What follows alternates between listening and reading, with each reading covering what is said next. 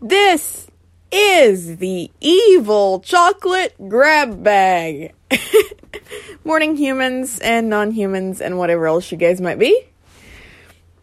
Um, today I'm going to talk about something else that some of you may be pretty familiar with, but I I felt like I needed to touch on it a little bit. As some of you guys know, the fourth season of the Carmen Sandiego series on Netflix came out recently, and everybody's talking like it's going to be the end of the series.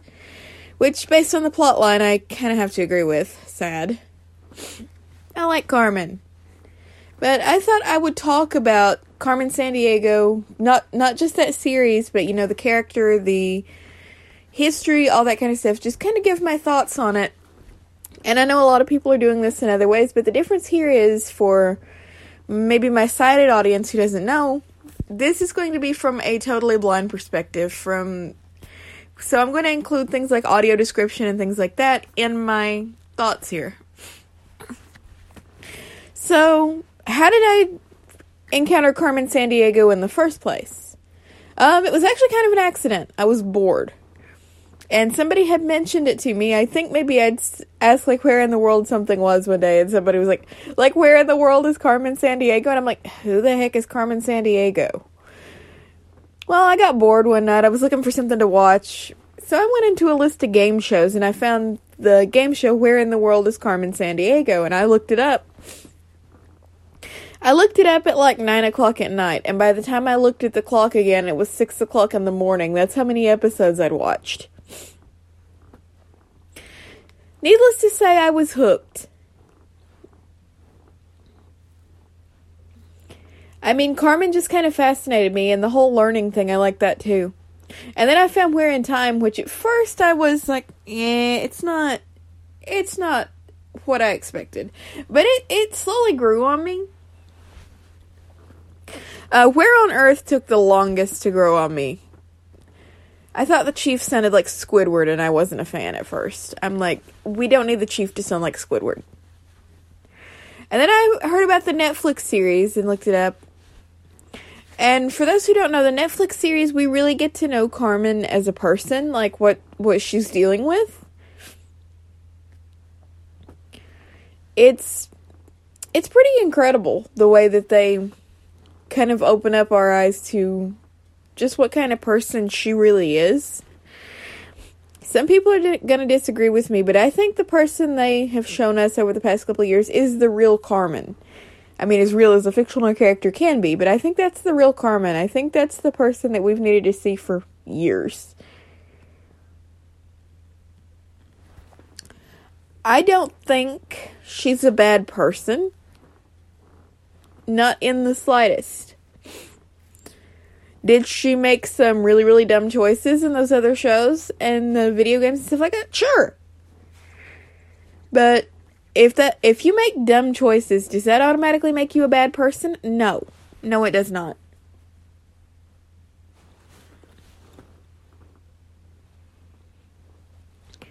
I I don't know wh- where I'd be without those shows honestly because geography is like one of my really really weak points.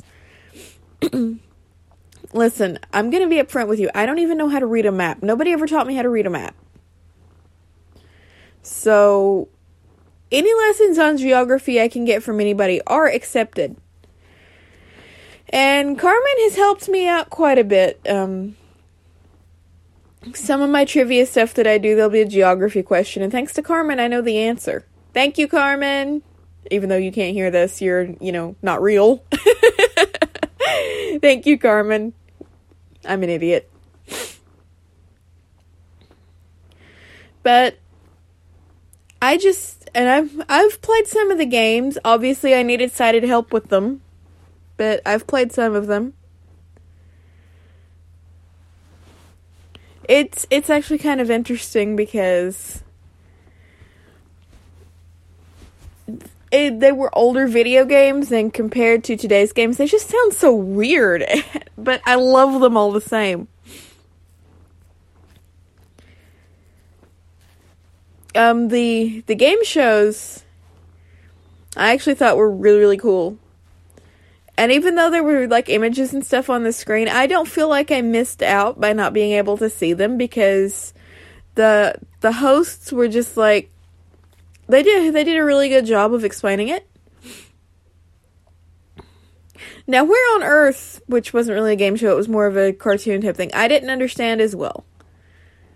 There's never been any audio description for it, and most of the time, if you are blind and you try to watch a show without audio description, you are going to miss out on some parts of it. That's just a fact of life. So I, I do feel like I missed out on some of that. well, it's not a problem. I mean, Carmen, enough said. And there's actually a book based on the Netflix series, which I think is pretty awesome.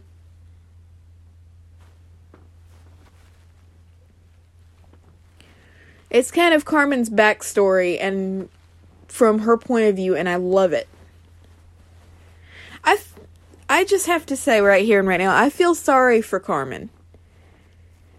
When once you see her in that Netflix series, I feel so sorry for her because, I mean, think of what she's been through. The next few things I'm going to say, I'm issuing a spoiler alert for anybody who hasn't seen the series. So,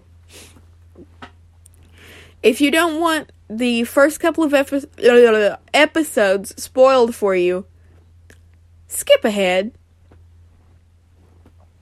When we first meet Carmen and start to understand her backstory, she tells us that she was found as a baby abandoned by the side of the road in Argentina, and she has no clue where she came from. But she was taken back to this island where there's this school for thieves and she was raised there. So those people were the only family she knew. She didn't know how wrong what they were doing was. Because it was all she'd ever been around, you see, and I I understand that. I mean, she got her wake up call eventually and got fed up with them. Can't say that I blame her. I mean, hello. They want you to kill somebody just because th- that somebody spotted you trying to steal their stuff. That doesn't make sense in the first place. If I spotted somebody trying to steal my stuff, um, let's just say I have a cane and it has two purposes. but that's not the point. So, yeah. Don't steal my stuff. but once she found out what was going on, she wanted out of there. So, I mean, she she has to bide her time. She has to figure out how to do it, but she eventually gets away from those morons. And pretty much dedicates her life to A, finding out who she really is, and B, shutting them down. I'm going to leave it at that because if I say any more, it's going to spoil the rest of the series. People who skip the spoilers, you can come back now. But I I do feel like we get more from Carmen as a person in that and I feel like she is really really misunderstood by a lot of people. And I can kind of I can kind of relate to Carmen in some ways. But we're not going to go into that because that would turn this thing into a two and a half hour long recording, and segments are only allowed to be 60 minutes on here, so. Yeah. But I can. I can relate to Carmen. I don't know if they made her that relatable on purpose or if it's just something with me as a person. But and I told you guys I'd bring in the audio description here. Netflix got amazing audio description done for that thing. I don't miss a minute. It is fantastic. I mean that that narrator tells you every minute detail of what's going on and it's incredible. I love it. And that's really what audio description needs. It needs for somebody to do that because the people that need audio description don't want to miss anything. the my only gripe is with the theme song for the Netflix version. I don't even think that's a theme song. I think that's somebody tacked something on the intro to grab people's attention. I don't care for it. Give me the old theme song any day.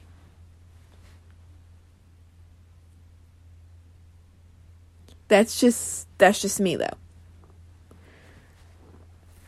Then again, I am a pretty picky person when it comes to music, so I mean that's that's just my opinion. I'm not exactly a fan, but I don't hate it. Uh, it's kind of eh, kind of in the middle. And that's true. I don't hate it. It's even gotten stuck in my head a few times, so yeah.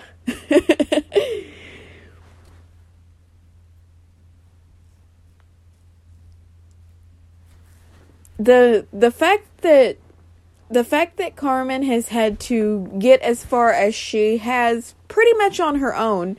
I mean, yeah, I know she's got like her friends and stuff like that, but as far as a support system, at least at first, she didn't even have one. When she got when she got you know, in the situation to make her own decisions, for the longest time, she didn't have a support system.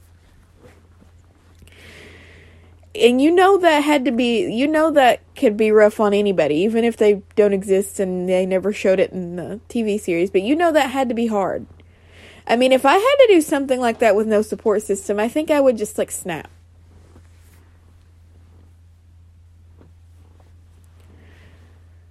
Carmen Sandiego, at least in the Netflix series, did a lot of good. Maybe not so much in the others, but I'm willing to overlook that. Because she's so fun to watch. I am in in a lot of ways I am a late discoverer of all of this because I just discovered it in 2019. So like the like uh, where in the world, where in time, where on earth, all of those had been off TV for years by then. And the obviously the games wouldn't be accessible because they were built in a time when screen readers basically didn't exist. At least I don't think screen readers ex- existed when some when the originals came around, but I'm not I'm not angry. No. I understand. Now if somebody built if somebody decided to rebuild those games today and purposely left out screen reader support, then yeah, I'd be pretty angry. Because those are games that I'd like to play. But it's just it's helped me out a whole lot. I've I've learned things that I didn't think I'd ever need, but they might be useful. Who knows? Oh, I can at least get to the capital of Indonesia without getting too lost, I guess. Actually, if I'm trying to go to Indonesia, I'm gonna get lost anyway. Nobody can help with bad navigation skills. But honestly, I'd have to say Where in the World is probably my favorite. And not only for the absolutely amazing theme song. I just feel like it's a lot of fun. It's a lot of fun to watch. It's a lot of fun to play along with at home. And this and the contestants had fun. Plus I like the chief. The chief had this attitude that I just I just love it.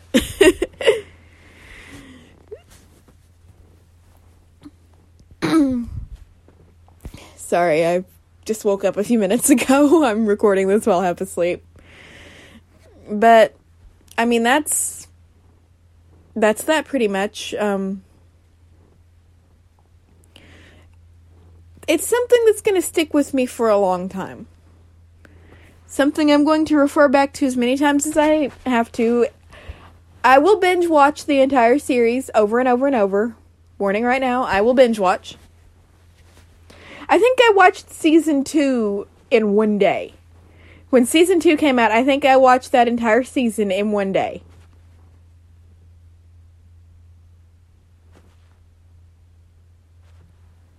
If that tells you anything. I'm glad that show did as well as it did because I remember when I finished up season one, they left us on a cliffhanger. And if there's one thing I hate, it's being left on a cliffhanger and not knowing if we're going to get off the cliffhanger ever. When I read that they'd renewed it for a second season, I jumped up and down in the air and acted like an idiot. And then season three came around. And I didn't even know there was a season four until a couple of days ago, I think. Which, of course, I proceeded to watch in a hurry.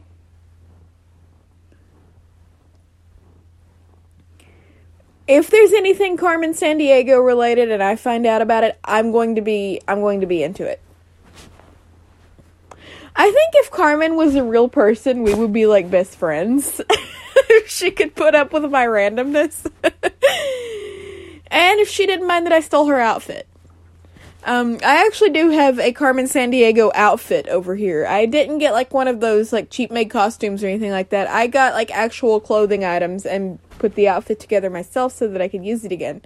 Only hat I own that doesn't make me look stupid. Well, scratch that. That's the only hat I own in the first place.